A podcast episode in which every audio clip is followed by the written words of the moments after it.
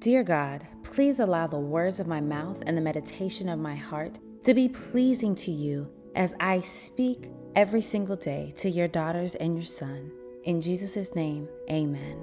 This podcast is devoted to you, for you to get a few moments each day as a reminder of how much God loves you, how faithful He is to you, how much grace and mercy He has abounded upon you. So listen to one, listen to five, or listen to one over and over again. Take the time every day to commit to hearing your love letter from God. Dear God, make your daughter well in every area of her life that needs healing.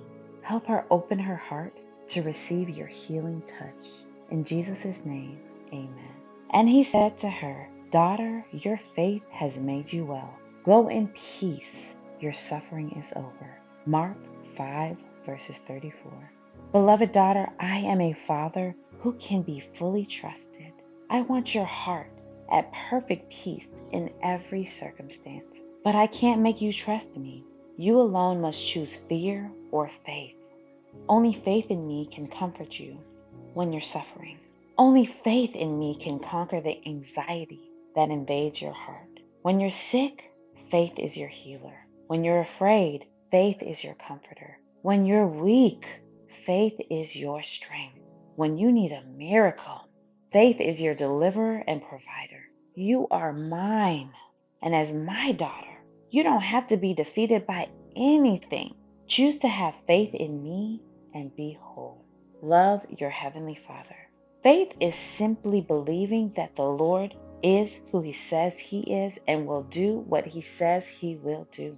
Faith is an opening in your heart to receive and a decision to believe. Faith brings peace no matter what your circumstance. Today, allow faith to heal you. Allow faith to comfort you. Allow faith to be your strength. Allow faith to be your deliverer and your provider. Remember, when you have faith in God, you will be whole. Anything that you wish for or pray for, have faith that God will answer that prayer. Have faith. Remember, faith and fear do not coexist. So if you have fear about anything, you are not walking in faith.